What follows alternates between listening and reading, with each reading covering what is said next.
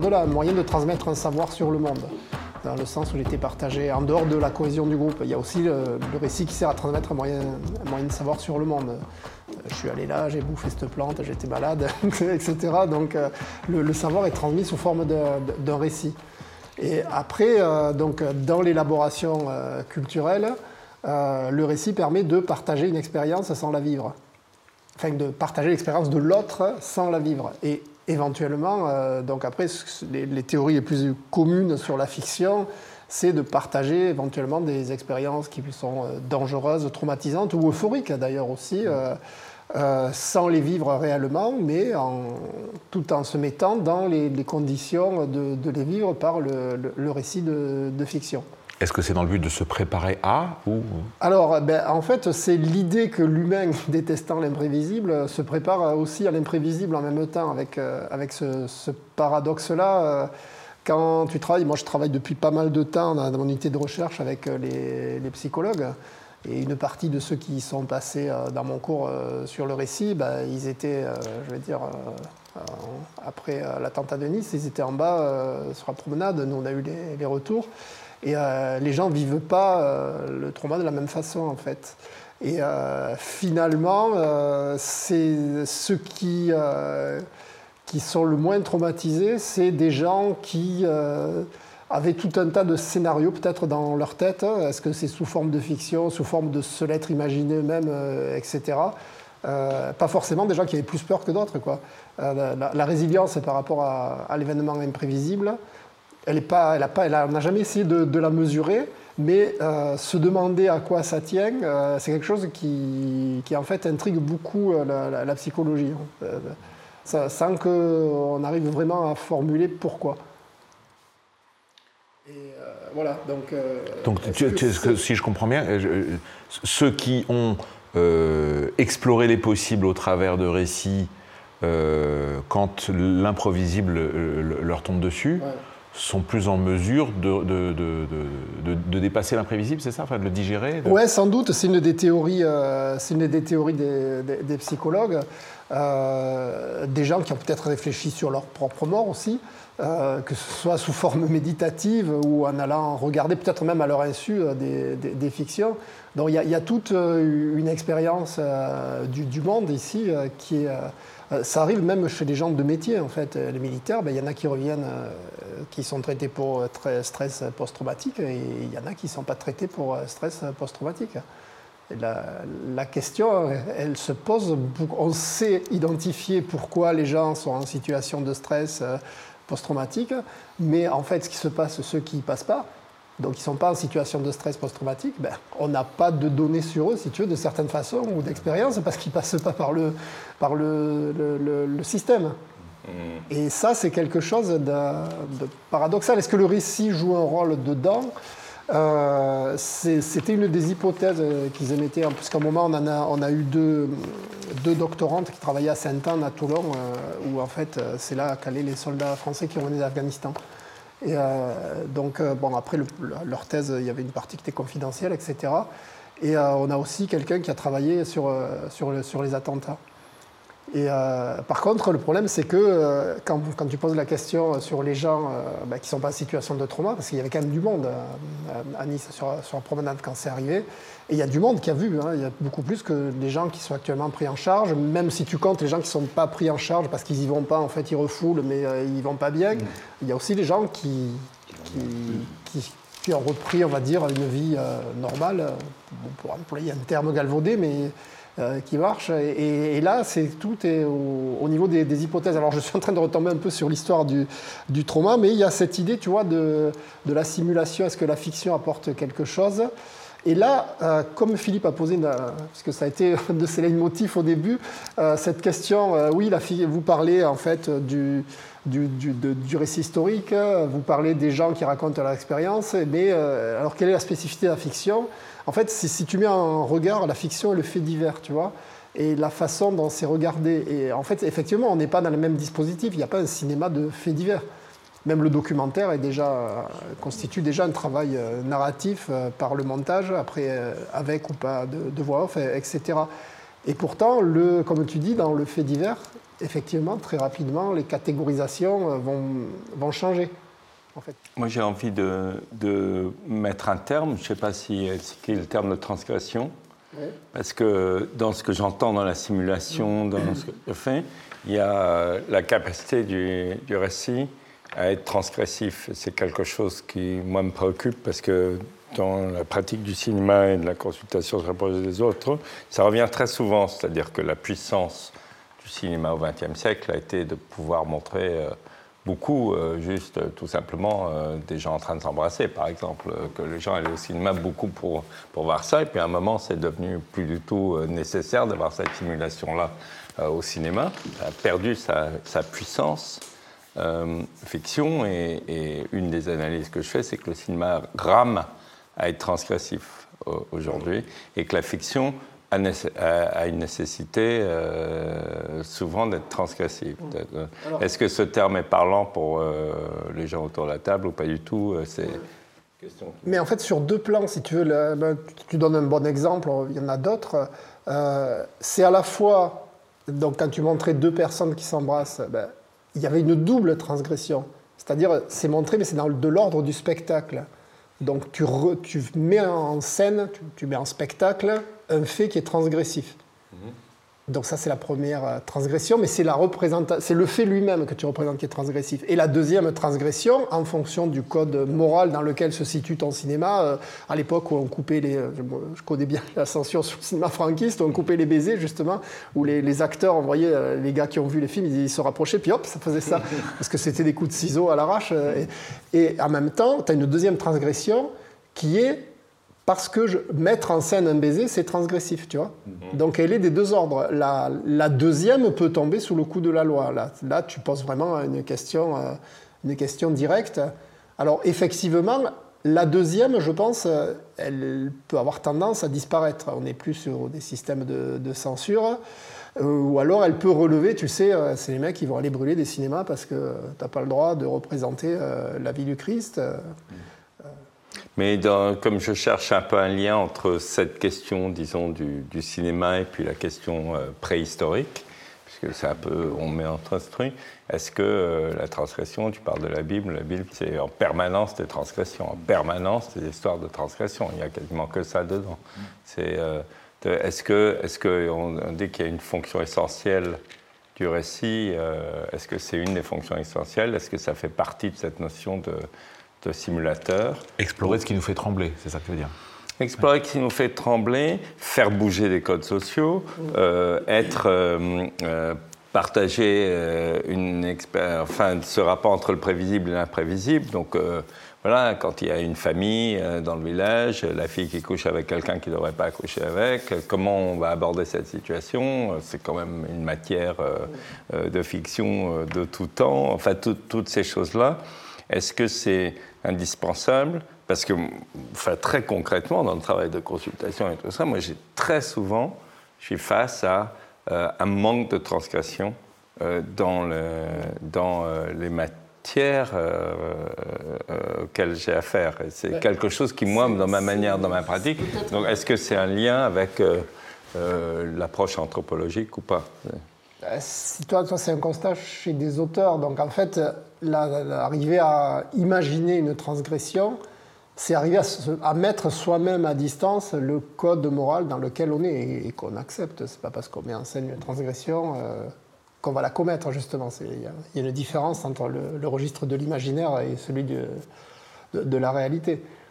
Oui, mais dans ce, dans ce rapport entre l'intime et le social, et, disons, euh, l'essentiel de l'histoire de l'humanité, enfin, dans ces trucs-là, est-ce que c'est un élément... Euh, moi, j'aurais tendance à penser que c'est moderne, c'est-à-dire que le, la transgression dans les récits religieux, etc., c'est euh, et mythologique, hein, c'est, elle, elle, est, elle est décrite pour ne pas être faite. C'est-à-dire que les, les, règles qui, sont, qui découlent de la narration sont des règles, au contraire, de on ne change rien à la société. Les religions euh, sont extraordinairement. Euh, Hélène de Troyes ou Cain et Abel. Voilà, mais c'est très conservateur au sens où toutes les, tout, dans tous les mythes, il y a des, il y a des invariants, hein, comme disait l'autre. Euh, par exemple, tuer son frère, c'est un des invariants. il y a Cain et Abel, Romulus et Rémus. Enfin, mais et puis dans tout plein, plein, plein de, de sociétés, la, le, groupe social, hein, la tribu, elle, est née de quelqu'un qui, a, tué son frère. Bon, c'est souvent ça, et avec la sœur en plus après la mer. Bon. Euh, donc ça, c'est des invariants. Et ces invariants sont là, donc les transgressions sont décrites, sont montrées, non pas pour qu'on les reproduise, mais au contraire pour qu'on ne les reproduise pas. C'est-à-dire c'est vraiment le côté à ne pas faire qui l'emporte et qui est euh, martelé après par, la, société. Et je me demande si c'est pas très moderne, finalement, euh, de euh, représenter des transgressions euh, pour qu'elles se fassent, c'est-à-dire de, montrer qu'il y a une autre façon de vivre, par exemple, que celle qui est traditionnelle. Et est-ce que ça, ça vient de quoi si on regarde même dans la littérature, j'ai l'impression que c'est la naissance du roman. C'est avant la chanson de geste, etc. Euh, tout est bien balisé. On sait pas pour ne pas faire, c'est au contraire. Euh, enfin, c'est pas pour transgresser. Non, mais peut-être qu'on peut penser la transgression au niveau de la, dans la création comme quelque chose qui défie euh, le mythe. C'est-à-dire qu'il y a quand même des tabous qui sont narrés depuis la nuit des temps. Les trois les plus grands sont le cannibalisme, l'inceste et le meurtre, qui sont représentés par ces mythes euh, archaïques qui nous sont. Voilà. Et en fait, l'individu se pose quelque part en lui, il y a des pulsions qui, qui ont envie de s'affranchir de ça. Et il y a des pulsions qui, par contre, et des réflexions, et qui sont la construction de la conscience, qui lui disent comment je peux m'inventer nouveau, homme d'aujourd'hui, tout en respectant ses tabous et en dealant avec la fonction de la transgression.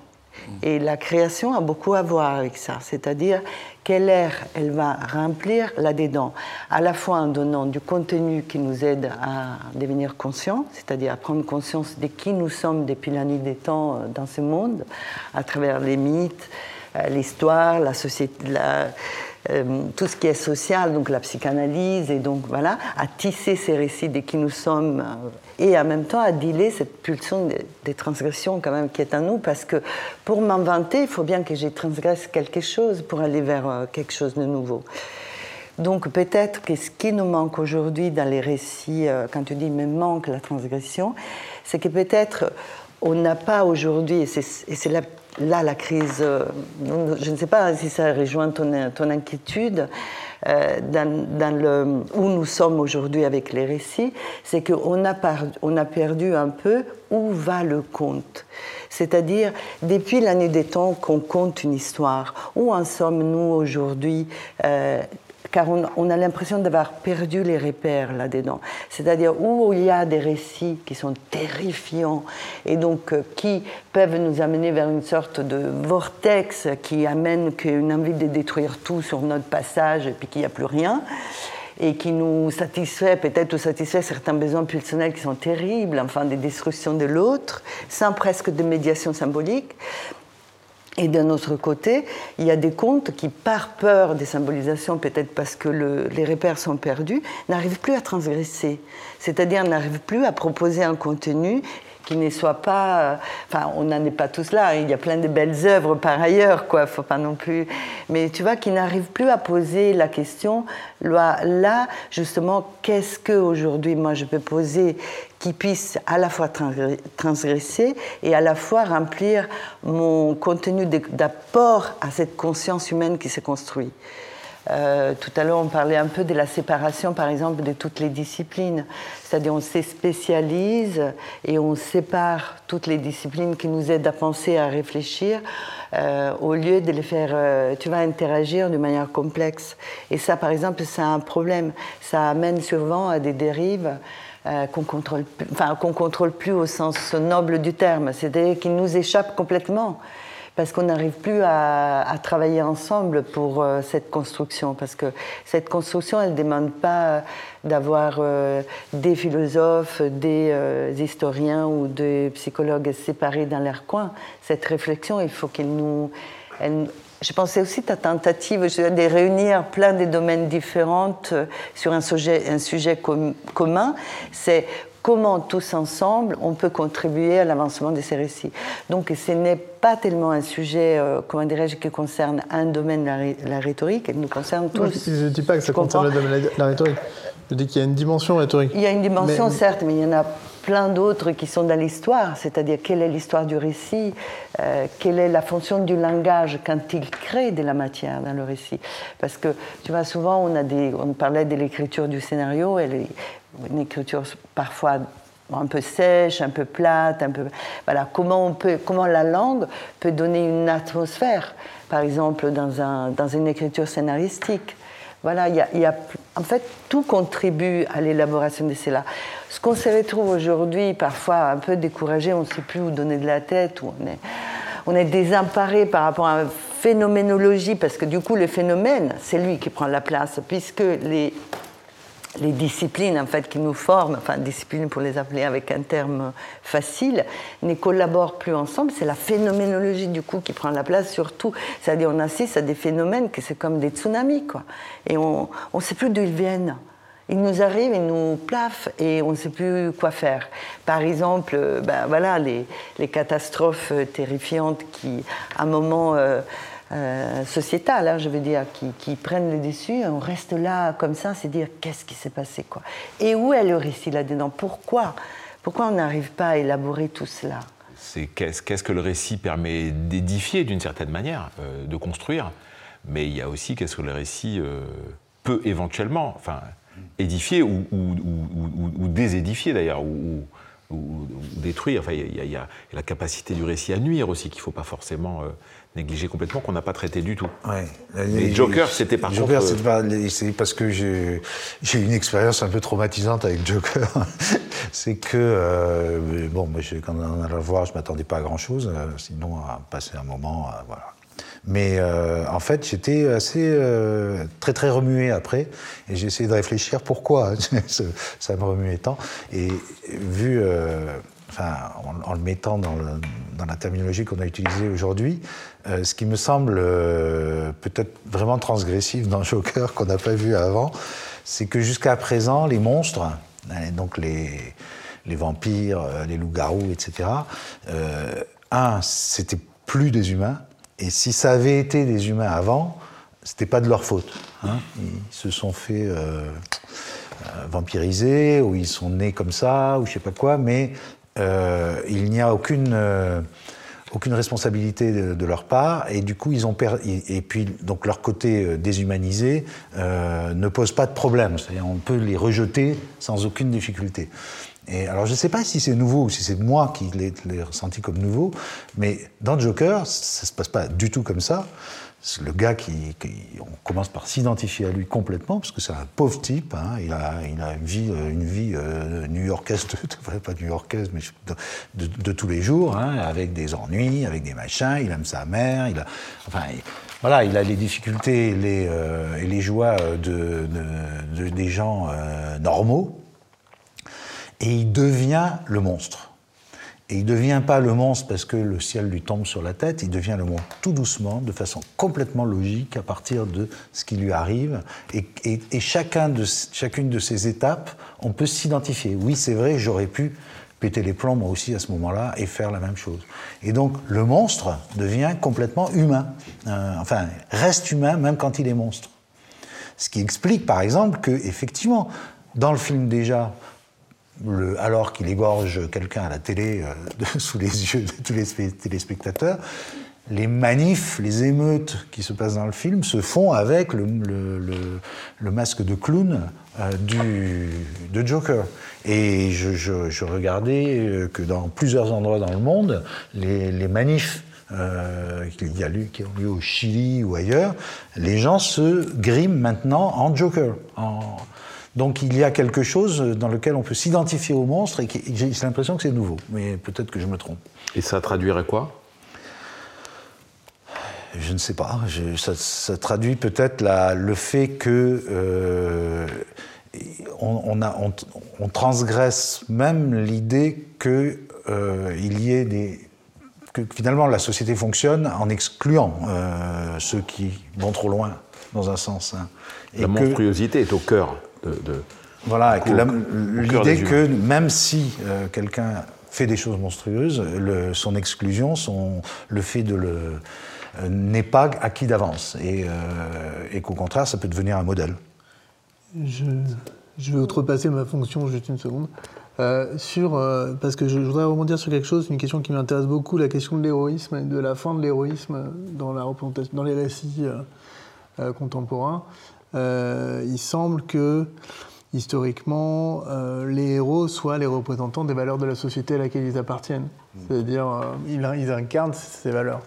Aujourd'hui, le cinéma contemporain, c'est souvent un cinéma d'anti-héros, c'est-à-dire de gens qui représentent les valeurs transgressive et qu'on va être, on va être, euh, on va être avec eux parce qu'ils posent le problème de cette société, ils s'opposent à la société dans laquelle ils sont. Une question que je me pose, c'est les difficultés du cinéma américain à, créer euh, des thématiques qui soient un peu renouvelées. C'est aussi lié au fait que bah, la question de l'héroïsme euh, américain après la guerre froide, c'est compliqué parce qu'il n'y a plus vraiment d'antagoniste. Quoi. Et puis aujourd'hui, l'anti-héros américain, c'est compliqué aussi parce que euh, peut se poser contre, mais il n'a pas vraiment de valeur claire à défendre. Sauf qu'aujourd'hui, on a un antagonisme commun, un problème commun qui est le problème environnemental, on va dire, et que on voit surgir des projets, on voit arriver des projets avec des anti-héros qui portent cette valeur-là. Et donc, moi, la question de l'héroïsme et de savoir ce que c'est qu'un héros ou qu'un anti-héros, je trouve que c'est lié à cette question du Joker, qui est un grand anti-héros finalement. Euh, je ne sais pas si c'était cette attente autour de ta réflexion autour du, héros, du anti-héros. Euh, en fait, on touche la problématique de ce qu'il pourrait appeler le personnage central. Parce qu'effectivement, c'est assez connoté héros, anti-héros. Euh, en gros, on pourrait dire voilà la, définition du héros, puisqu'on la prenait dans les récits premiers c'était celui qui portait les valeurs dominantes. Et le anti-héros portait, euh, à l'inverse, c'était une espèce de double. Euh, en fait, même les, théories narratives ont eu du mal. Ça a été encore utilisé euh, par Philippe Hamon, qui était spécialiste de la sémiologie en France, sur la, littérature plutôt, mais il utilise aussi le héros. Mais en fait, finalement, il montre que le héros, c'est plus une distribution, c'est le personnage qui est le plus présent dans le récit, celui qui agit le plus. Et en fait, il dit, bah, on va l'appeler le héros pour pas l'appeler pour, l'appeler protagoniste principal. Et en fait, il y a aussi quand même des fictions euh, qui renoncent euh, à, à l'individuel euh, pour mettre aussi des, un héros, on va dire, collectif. Et ça, c'est une autre, une autre démarche. Et derrière, il y a aussi des valeurs, le fait de mettre en avant des, des héros collectifs. C'est-à-dire, il n'y a pas vraiment un personnage principal, mais il y a plusieurs personnages principaux qui sont presque tous traités à égalité au niveau du temps d'apparition à l'écran, etc. Tu vois, un film comme Le Grand Bain, ou euh, pas mal de films de Ken Loach aussi, où c'est plus un groupe que... Euh, et ça veut dire aussi quelque chose, ou les films de Guédiguian euh, d'ailleurs aussi. Et, ça, il y a, quand même tout, un tas de valeurs par ce simple fait pour raconter des histoires qui sont... tu vois, l'originalité, elle n'est pas peut-être dans la trame, dans les événements, etc mais par le fait que ce soit des groupes, en fait, qui sont euh, portés à l'écran. Ce que tu as pas mal, je trouve, dans le cinéma français, en fait, euh, et qu'on trouve moins, moins facilement. Je connais pas tous les autres cinémas, tu vois, mais. et bon, Ken Loach est vraiment l'exemple qui se rapproche le plus de ce qu'on a aussi dans, dans, le cinéma français. Bon, c'est ce que peut-être que je connais le mieux du cinéma anglais. mais il y, a pas mal de, films aussi comme ça en anglais avec beaucoup de, personnages. Même si chez Lodge, il y a clairement euh, une, vision politique particulière dans le fait de mettre euh, en scène un groupe euh, qui est souvent issu des milieux modestes, etc. Et, pas, voilà. et donc en fait, ça, rejoint cette idée de, des valeurs aussi dans le récit. On voit que c'est pas forcément, comment dire, dans une mise en narration de, de valeurs qui s'opposent, mais aussi quelles sont en fait les Comment est pris en main Les personnages voilà, qui vont les porter, comment ils sont, euh, est pris en main, en fait, les, événements sont, sont, pris en main, les, événements ils sont traités à travers, euh, à travers ce, système-là. Et le héros collectif est intéressant de, ce point de vue-là. Ce qu'on pourrait appeler les héros collectifs ou les anti-héros collectifs, puisqu'ils ont essayé, mais le film est très mauvais, Suicide Squad, c'est bon, c'est un anti-héros collectif, mais le film est très mauvais, je pense. Mais le, coup collectif individuel, je pense que c'est une distinction vraiment importante à faire, parce que dans le, cinéma américain, enfin, je prends les westerns par exemple, qui, sont quand même fondateurs, et après on, on retrouve du western dans des tas d'autres situations c'est pas, euh, tu dis, le héros est porteur euh, des valeurs de la société. En, même temps, le héros, il est aux prises avec une société qui, euh, soi-disant, a des valeurs, mais qu'elle n'applique pas correctement. Et le héros est tout seul, hein, individuellement. Lui, il garde les valeurs, ces valeurs-là, qui sont pas forcément les valeurs, il les préserve et il finit par gagner parce que euh, il lâche pas le morceau, quoi. En gros, alors que euh, s'il lâchait le morceau, ben, ça serait foutu pour tout le monde, pour la société, pour tout ça. Donc il y a, un côté euh, Antigone, qui, est, qui est là aussi. C'est-à-dire, Antigone, c'est pas non plus de la transgression pure et simple. C'est Antigone est porteuse des valeurs euh, divine euh, qui est en train de transgresser euh, son beau-père dans, dans, la ville. Donc on a, on a ce, côté permanent de conflit entre, dans l'application des valeurs. Hein, et je pense que c'est ça qui fait que c'est intéressant, c'est que ça reste des, films passionnants, même si on n'est plus du tout dans les mêmes problématiques, c'est qu'il y a toujours ce conflit-là. Et, ce qui caractérise peut-être le plus le cinéma américain, c'est pas tant euh, l'échelle de valeur que le fait que pour, euh, pour ce cinéma-là, il me semble que c'est le côté individuel qui est le plus important. T'as pas à discuter avec les autres, à regarder les règles. C'est toi qui en toi va trouver euh, toute la force qu'il faut. Oui, mais pour, pour réintégrer une société, une famille, que ce soit le parrain ou en tout cas, enfin, dans toutes ces figures-là. Ce qu'il y a peut-être moins, je sais pas, moi, euh, je pense à des films euh, comme les, films de Paul Schrader, où maintenant cette idée de. Elle se transforme un peu. Euh, vous avez vu, je sais pas comment ça s'appelle en français, La route de la rédemption? Non Donc c'est l'histoire d'un prêtre qui rencontre un, militant écologiste. Et la femme de ce militant écologiste qui est enceinte et elle veut avorter parce que lui, il considère qu'il ne faut plus faire d'enfants dans ce monde. Et en fait, ce, militant écologiste se suicide et le film devient une espèce de face-à-face entre cette femme enceinte et ce prêtre qui a été complètement euh, bouleversé par les révélations sur, euh, sur euh, les collusions entre les grandes entreprises, la, destruction du monde, etc., que lui a fait ce militant avant de mourir qui étaient des informations qui étaient disponibles sur Internet. C'est-à-dire que c'est quelqu'un que tout d'un coup, ça lui a ouvert les yeux, en fait. C'est juste une, cette forme-là de révélation. Et en tout cas, la, question qui se pose à lui, c'est comment, euh, comment vivre euh, dans une société qui elle-même se détruit. Et c'est pour en ça, ça rejoint aussi un peu les questionnements de Joker. Mais tout d'un coup, il n'y a plus d'envie d'intégrer la société. Et il y a, dans, le western, il y a encore l'idée qu'on peut changer la société et qu'on peut après continuer à faire corps. Dans, dans le parrain, pour des raisons qui peut-être nous échappent, mais en tout cas, il a envie d'appartenir à ce monde-là, même si finalement, après, ça le détruit, etc. Là, on est dans un. le rapport entre l'individuel et le collectif, il a changé aussi à ce niveau-là. C'est-à-dire que le collectif, euh, tel qu'il s'est construit, euh, il est à réinventer, quoi. Je, pense que cette opposition de l'individuel et du collectif est très, très, très importante. Parce que, par exemple, si on, et pour notre travail euh, sur le scénario et pour les scénaristes eux-mêmes par rapport à ce qu'ils veulent dire, on parlait de transgression, et là on dit en fait plus précisément transgression de valeurs, transgression de certaines valeurs. Euh, si on prend Ashgar Faradi, par exemple, euh, qui est un, grand scénariste sans aucun doute, et, si on prend une séparation, si on, a une, analyse héroïque du film, on ne comprend pas le film. C'est si on a une analyse dramatique au sens théâtral qu'on comprend le film. On comprend que il y a deux clans dans cette société et qu'en fait on va se balader entre les deux, quels que soient les protagonistes qu'on va choisir, cette distribution et les duels entre deux parties de la société. Donc c'est un film qui parle d'une société mm. et qui joue, qui donne au spectateur une certaine, un certain chemin, une certaine, enquête finalement dans ce, entre, entre ces deux camps. Donc ça je trouve que c'est pour la régénération de, des et des auteurs, on va dire, et des possibilités, je trouve que ce rapport au collectif est très, intéressant. Il y a quelque chose de motivant et quelque chose de, non pas de nouveau, parce que c'est pas nouveau du tout. Hein, le théâtre, c'est moins d'être nouveau, mais c'est quelque chose qui, euh, euh, qui apporte des formes et des idées nouvelles.